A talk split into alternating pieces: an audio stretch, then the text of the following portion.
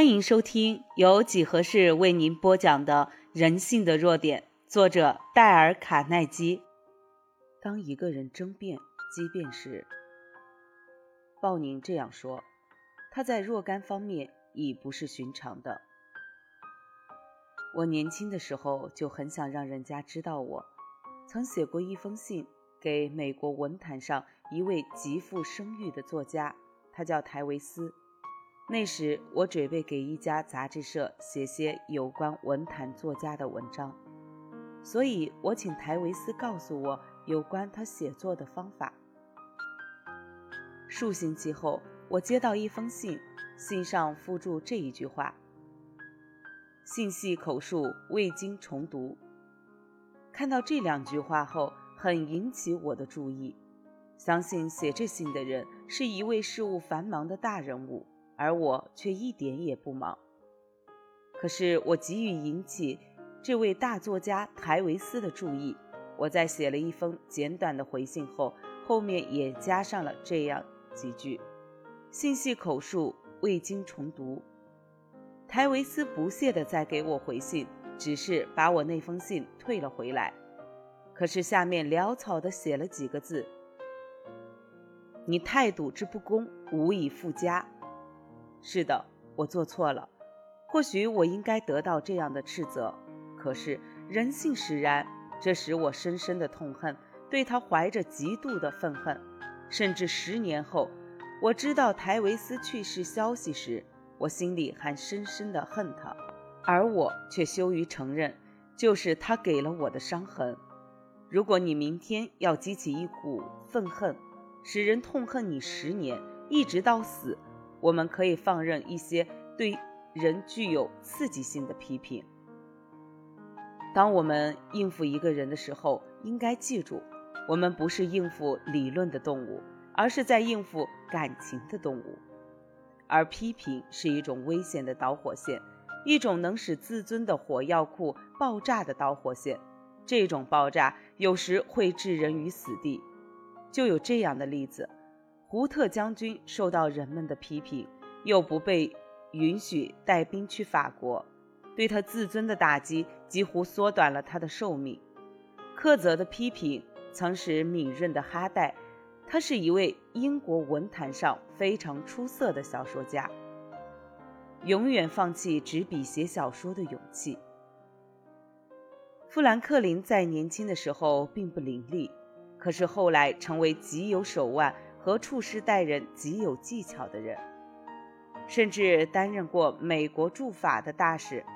他成功的秘诀是：我不说任何人的不好，他又这样说，而说我所有知道每一个人的好处。任何一个愚蠢的人都会批评人、斥责人和抱怨人，同时也是绝大部分愚蠢人才这样做的。但若要宽恕和了解，那就需要在人格、克己上下功夫了。卡莱尔曾这样说过：“要显示一个伟大人物的伟大之处，那就要看待他如何对待一个卑微的人。”正如强森博士所说的：“上帝在末日之前还不打算审判人，你我又为什么要批评人呢？”不要批评、责怪或抱怨，发自内心的赞赏别人。世界上只有一个方法，可使任何一个人去做任何一件事。你有没有静下心来想过这件事呢？是的，只有这样一个方法，那就是使人自愿去做那一件事。记住，再也没有其他方法。当然，你可以用一把左轮手枪。对着一个人的胸脯，那人会乖乖的把手表给你。你可以用解雇的方法，在你尚未转身之前，叫一个雇佣的人跟你合作。你也可以用编台或者同下，让一个孩子做你所需要他做的事。可是这些粗笨的方法都有极端不利的反应。你能教你去做任何事情的唯一方法。那就是把你所需要的给你。你要些什么？维也纳，一位二十世纪最享誉的心理学家弗洛伊德博士曾这样说：“凡你我所做的事，起源于两种动机，那是性的冲动和能成为伟人的欲望。”美国一位著名哲学家杜威教授对上面所用的字句稍有不同的见解。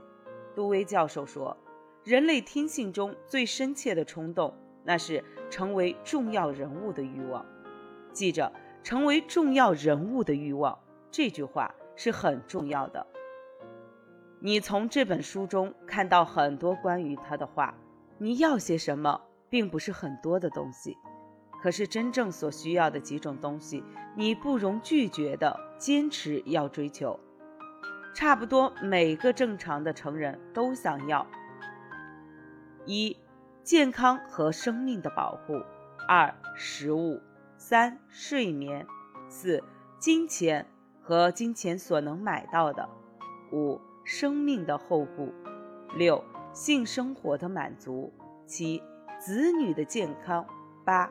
自重感，差不多所有这些欲望都能满足，可是其中有一种欲望，同食物、睡眠一样，既深切又难以满足，那就是弗洛伊德所说的成为伟人的欲望，也就是杜威所说的成为重要人物的欲望。林肯有次写信开头就说：“每个人都喜欢受人恭维。”威利·贾木士也曾这样说过：“人类天性至深的本质就是渴求为人所重视。他并不是说希望或欲望，或是渴望，而是说渴求为人所重视。这是一种痛苦的，而且亟待解决的人类饥饿。如果能够诚挚地满足这种内心饥饿的人。”就可以将人们掌握在手掌之中。寻求自重感的欲望是人类和动物间一项重要的差别。就有这样一个例子：那时我是密苏里的一个农家儿童，我父亲饲养一种品种优良的猪和一种白脸牛。那时我们常在牲口展览会上展示我们的猪和白脸牛，我们曾经获得几十次的。头奖，我父亲把蓝绸带的奖章用针缝在一条白布上。当有亲友们来到我们家时，父亲就拿出这条白布来，我握着这一端，他握着那一端，将中着头奖的蓝绸缎让亲友们来观赏。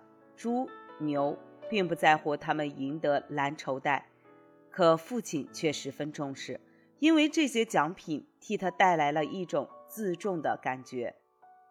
假如我们的祖先没有这种自重感炽烈的冲动，我们不会有文化，就跟其他动物差不多了。